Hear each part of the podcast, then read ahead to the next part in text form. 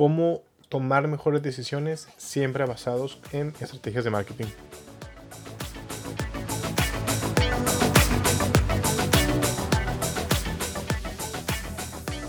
Te doy la bienvenida al podcast Emprender y Vender. Soy Yusef y cada domingo te voy a compartir contenido de valor de marketing. Si tienes un emprendimiento, vas a poder mejorarlo. Si aún no lo tienes, vas a poder comenzarlo. Disfrútalo y toma acción.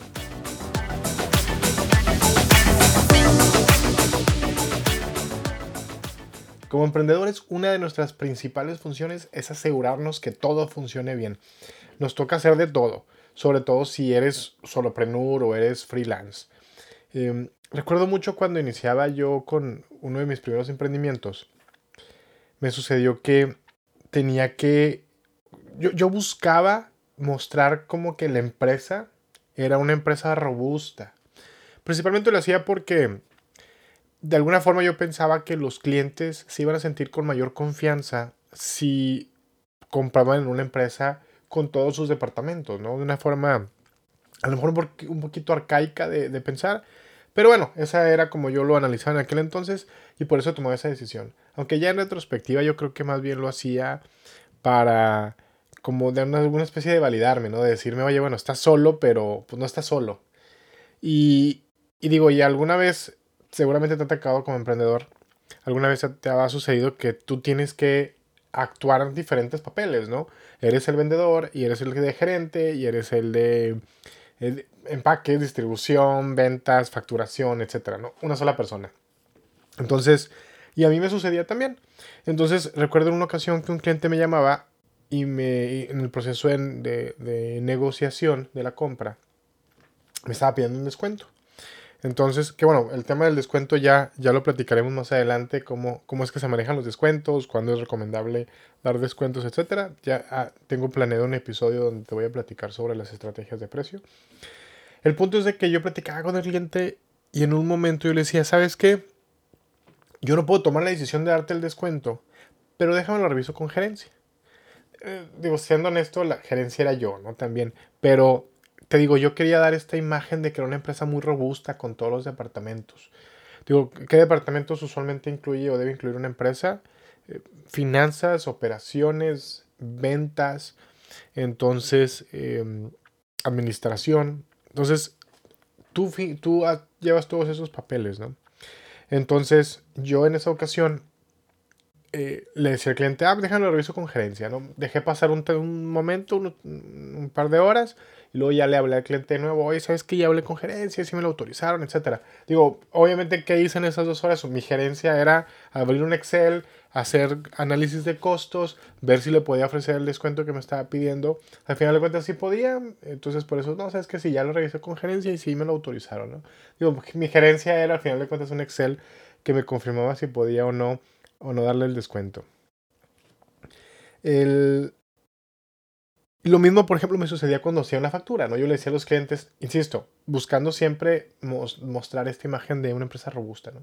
Le llegaba a decir a los clientes, no, ¿sabes qué? Eh, pásame tus datos fiscales y yo le paso, su, yo le paso tu información a, finanzas para que te emitan la factura. Obviamente yo, la, yo emitía la factura, yo solo hacía todo. Y hay ocasiones que le decía, ¿sabes qué? Eh, es más, yo te voy a mandar personalmente la factura. Así como que, ah, mira, voy a hacer más de lo que yo hago. Insisto, siempre buscando mostrar esta imagen de una empresa robusta. Entonces, con esto, digo, me viene a la mente y el, tema que te traigo el día de hoy, donde en distintos momentos nosotros ejecutamos distintos papeles, ¿no? Te digo, en ese momento yo era ventas. Cuando estaba haciendo el, análisis si podía hacerle el descuento no era gerencia. Cuando estaba yo emitiendo facturas y haciendo el tema contable, pues era finanzas. Pero uno de los papeles que a veces no tomamos en cuenta, no consideramos, es el departamento de marketing. También, así como somos finanzas, como somos operaciones, como somos ventas, como somos administración, también tenemos que hacer marketing.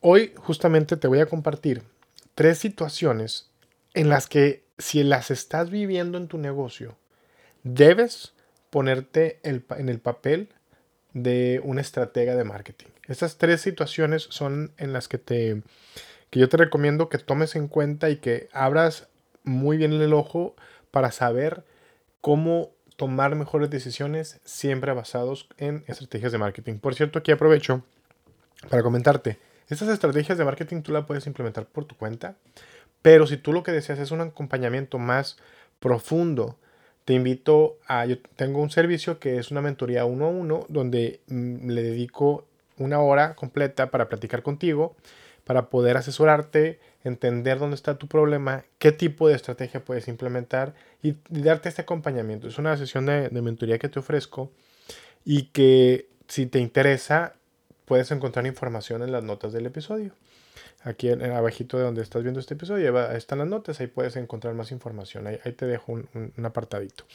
Entonces, en esas mentorías te digo, yo te doy una mentoría uno a uno y además te doy un acompañamiento después de la mentoría, te doy un acompañamiento completo durante una semana para ver qué tanto está funcionando el, o qué otras dudas pueden surgir, porque las dudas realmente a veces realmente surgen cuando estamos ejecutando las estrategias. Bueno, entonces te decía, el episodio de hoy te voy a presentar tres situaciones que podrías estarte, a las que podrías estarte enfrentando, en las que debes de ponerte en ese momento tú en tu papel de mercadólogo, de estratega de marketing. La situación número uno es cuando estás decidiendo qué vender. Ya sea que ya tengas un producto o un servicio desarrollado, ya que sea que tengas una marca desarrollada y que desees mejorarlo, desees hacer un lanzamiento nuevo porque quieres ampliar tus, tus estrategias de mercado, tu, tu, presencia de mercado, o bien que no hayas lanzado tu producto o servicio y estás ahorita en la fase de desarrollo de tu emprendimiento, que estás en la fase de, de, de comenzar a decidir de qué se va a tratar tu negocio. En cualquiera de las fases que te encuentres, sea la primera o la segunda, a la hora de decidir qué vas a vender, debes utilizar marketing. Eso es, una, es en esencia una actividad muy particular de marketing. Y te voy a poner un ejemplo de una estrategia de marketing. Amazon implementa una estrategia muy particular de marketing en la que ellos, gracias a entender las necesidades del mercado y lo que el mercado está consumiendo, porque al final de cuentas Amazon es una es el, es el marketplace, es un lugar donde tú puedes comprar productos pero también es un lugar donde, o más bien la empresa, Amazon, tiene la posibilidad de recopilar información. Lo más valioso en este tipo de, lugares es la información. Y las, ellos recopilan, recopilan tendencias, intereses de los consumidores, qué están comprando, cuándo lo compran, con qué frecuencia lo compran. Y eso les permite, a partir de esa información que recopilan, les permite, por ejemplo, lanzar unas versiones de productos que ellos llaman Amazon Basics. Seguramente los has visto. Amazon Basics es el resultado de entender cuáles productos están vendiendo ahorita, cuáles productos están en tendencia y cuáles vale la pena comercializar bajo su propia marca. Suelen ser productos muy, muy, muy comprados. Un ejemplo de Amazon Basics es, son cables, por ejemplo, para cargar tu celular. Esos los encuentras en Amazon Basics porque eh, es uno de los productos que más se venden en Amazon. Eh, recientemente estaba viendo que Mercado Libre, que es también tiene mucha presencia aquí en México, bueno, en Latinoamérica en general. Es, es, una, un marketplace similar a Amazon. También ya, ya lanzaron su línea de, de Mercado Libre Basics eh, o básicos, en el que te venden igual, misma, misma idea, productos que se están vendiendo mucho y que ellos pueden eh, subcontratar a un fabricante para que se los haga y lo venden, ¿no? Entonces, fíjate cómo ellos implementan estrategias de marketing en producto a partir de entender qué necesidades están o qué tendencias existen de consumo y qué necesidades están teniendo el mercado, ¿no? Entonces, porque ellos a final de cuentas dominan la información y tienen el control de información de sus clientes. Otro elemento dentro de la misma fase, digamos, cuando estamos decidiendo qué vender, es el tema del precio. Tú, si tú implementas estrategias de marketing a la hora de decidir qué vender y sumado aquí, en cuánto lo vas a vender, vas a tener, más bien tú tienes que enfocarte a evaluar a tus clientes y lo que ya están comprando y, y debes entender que existe una escala de precios. Por cierto, también estoy preparando un episodio más adelante donde te voy a hablar justamente de cómo definir un precio. Eh, Gracias a entender las tendencias y los consumos y la frecuencia de consumo de los productos, tú vas a poder determinar también cuánto es el precio adecuado que debe tener tu producto. ¿Qué te va a permitir esto? Te va a permitir principalmente tener mejores márgenes. Entonces ya, ya estás viendo resultados en la parte administrativa, poniéndote en el papel de mercadólogo. Y vas a poder también negociar con fabricantes. Es decir, Amazon lo hace, justamente Amazon Basics, eh, Mercado Libre Basics, gracias a tener ese lanzamiento de productos en tendencia y entendiendo lo que los consumidores están comprando más, se dan la oportunidad de negociar con los fabricantes, por ejemplo, y de decir, sabes que te voy a comprar tantas piezas. ¿Por qué? Porque ellos también entienden que existe una tendencia y que existe gran probabilidad de que se vendan esos productos. Entonces, número uno, decidir qué vender. Número dos, cuando estás definiendo una ventaja competitiva. Si no tienes una ventaja competitiva, debes de comenzar a trabajar en ella lo más pronto posible. Ahí, de nuevo, te estarás poniendo en el papel de mercadólogo. ¿Qué es una ventaja competitiva? Veámoslo como algo que te hace diferente a lo que los demás están ofreciendo. Por más que digamos que somos los únicos que venden el producto que vendes, eh, es imposible que no tengas competencia. De verdad es imposible. Y mencióname la marca que tú quieras y vamos a encontrar que realmente sí tienen competencia. Recuerda que hay dos tipos de competencia, la competencia directa y la indirecta, ¿no? La directa es aquel que ambas satisfacen la misma necesidad que tú. La diferencia es que la competencia directa la satisface de la misma manera que tú. tienes una pizzería, otra empresa que, que vende pizzas, está satisfaciendo la misma necesidad de la misma forma. Una taquería está satisfaciendo la misma necesidad de una forma distinta, con un producto distinto. Entonces fíjate cómo la pizzería, si tú vendes pizza, la pizzería es una competencia directa y la taquería es una competencia indirecta. Entonces siempre habrá competencia. Una ventaja competitiva es algo que te hace diferente de tu competencia y que bajo la percepción de tu consumidor no solamente te hace diferente, sino te vuelve mejor. Entiéndase alguna característica, algún, algún servicio adicional que tú des, algún eh, elemento de calidad que tú tengas y que no te lo pueden igualar. Eso es una ventaja competitiva.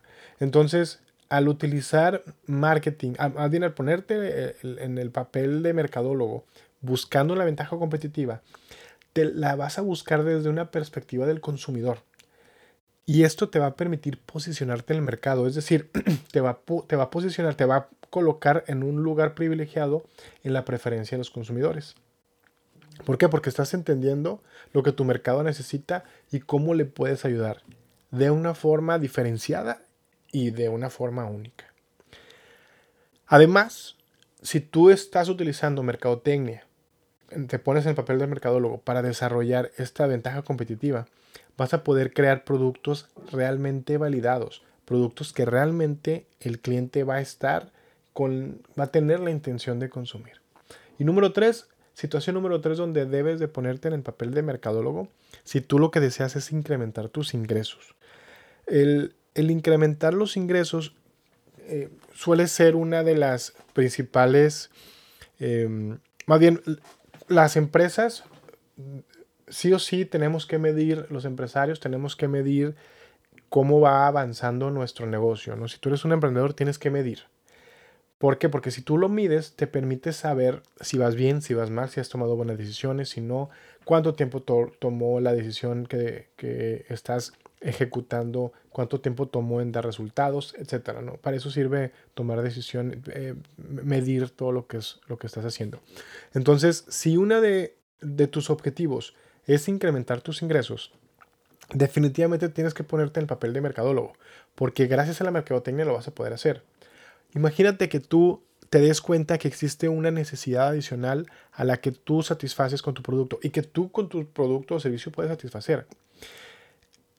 Ahí entra el papel de mercadotecnia. Eh, en, uno de los episodios anteriores te platicaba el caso de un fisioterapeuta, por ejemplo. Que te recuerdo, un fisioterapeuta es le mando un saludo, por cierto, a mi fisioterapeuta, Fer.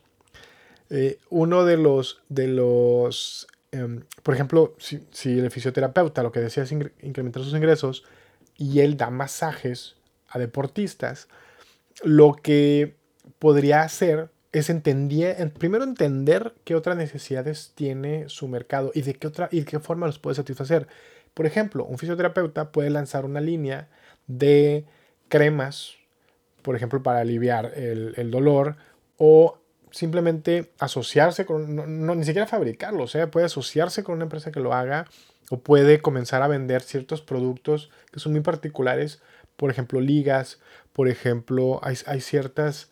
Eh, ciertos, ciertos accesorios que uno puede utilizar en la piel para, para poder aminorar el dolor o para poder tensar los músculos y, etcétera, ¿no? O, bien barras o cierta, para recuperación de energía después de alguna carrera, de algún esfuerzo físico muy fuerte, etcétera, ¿no? Entonces hay diversas cosas. Y, y, no, no, te digo que, que, lo tengas que fabricar, ¿eh? Ni siquiera.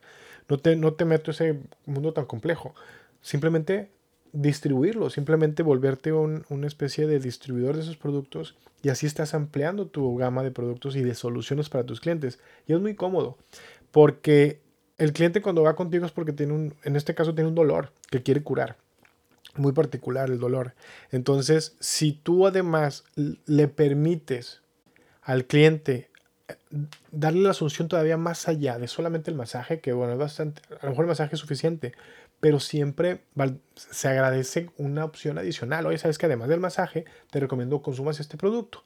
Entonces, de esa forma, tú lo que estás haciendo es, estás creando productos nuevos o estás aprovechando las, las, las, lo que tus clientes están requiriendo y estás ampliando tus ingresos. ¿no? Entonces, y no solo eso, lo que tú estás haciendo, estás también mejorando la experiencia de compra. Porque a final de cuentas como consumidores lo que queremos es que nos, nos faciliten las cosas. Y si nos facilitas, y, tú como fisioterapeuta, tú como restaurantero, tú como vendedor de zapatos o de, o de, o de autos, me estás facilitando las cosas, es muy probable que yo me decida por ti y que te siga consumiendo el producto o servicio. Incluso fíjate cómo esto ya lo podemos convertir incluso al mismo tiempo en el punto anterior. Ya se vuelve una ventaja competitiva. Porque contigo voy a encontrar todo lo que necesito. ¿Para qué voy con otro? ¿Para qué voy con, otro proveedor de otro producto si tú me ofreces lo que yo necesito integral? Incluso puedes crear productos o paquetes donde tú puedes decir, ¿sabes qué? Te vendo el masaje más este producto que te va a ayudar para complementar el masaje en un precio especial, un combo. O sabes que te vendo el paquete de masajes. Un solo masaje suficiente, no es suficiente, necesitas tres, te vendo los tres, los tres masajes. O algún otro tipo de masaje que sea, por ejemplo, más relajante, no tanto deportivo. Entonces, muchísimas, eh, ah, tienes muchísimas formas de trabajar esto. El punto es que con, esto, lo que tenemos que hacer es, además de ponernos en el, en el papel de finanzas, de operaciones, que es cuando estamos ejecutando, de ventas, que cuando estamos promoviendo nuestro producto o servicio, de administrador, es cuando estamos con el Excel moviéndole. También tenemos que ponernos en el papel de mercadólogo, porque si tú implementas estas estrategias de marketing que yo te estoy compartiendo, vas a tener oportunidad de crecer tu negocio. Recuerda, crecer tu negocio siempre se va a convertir en ayudar a más personas. Y ayudar a más personas automáticamente te va a permitir crecer tu negocio. Y vas a ver cómo, cómo viene, vienen muy buenos resultados de hacer todo esto. Te agradezco que hayas escuchado este episodio. Te invito a que me sigas en Instagram. En las notas del episodio te dejo mi cuenta. Tú me encuentras como Yusef Abdoge. También te invito que revises en, las notas del episodio. Te estoy poniendo tanto la liga para que revises las, las mentorías uno a uno, que te, te invito a que, a que las explores. Y cualquier duda que tengas también puedes escribir y con todo gusto te apoyo. Igualmente todo lo que tenga que ver con, con, cursos. Te digo, ahorita estoy promoviendo un curso donde te ayudo a que definas esas características que, tiene, que debe tener tu producto, que ese es el primer paso para poder luego desarrollar las, las, las que van a ser tus ventajas competitivas, lo adicional que tú puedes ofrecer. Te agradezco mucho. Te, también si esto este episodio te gustó, te invito a que le des 5 estrellas en Apple Podcast, en Spotify. Activa la campanita en YouTube Sígueme y comparte esta información con quien consideres que le sea de valor. Bonita semana, muchas gracias por todo.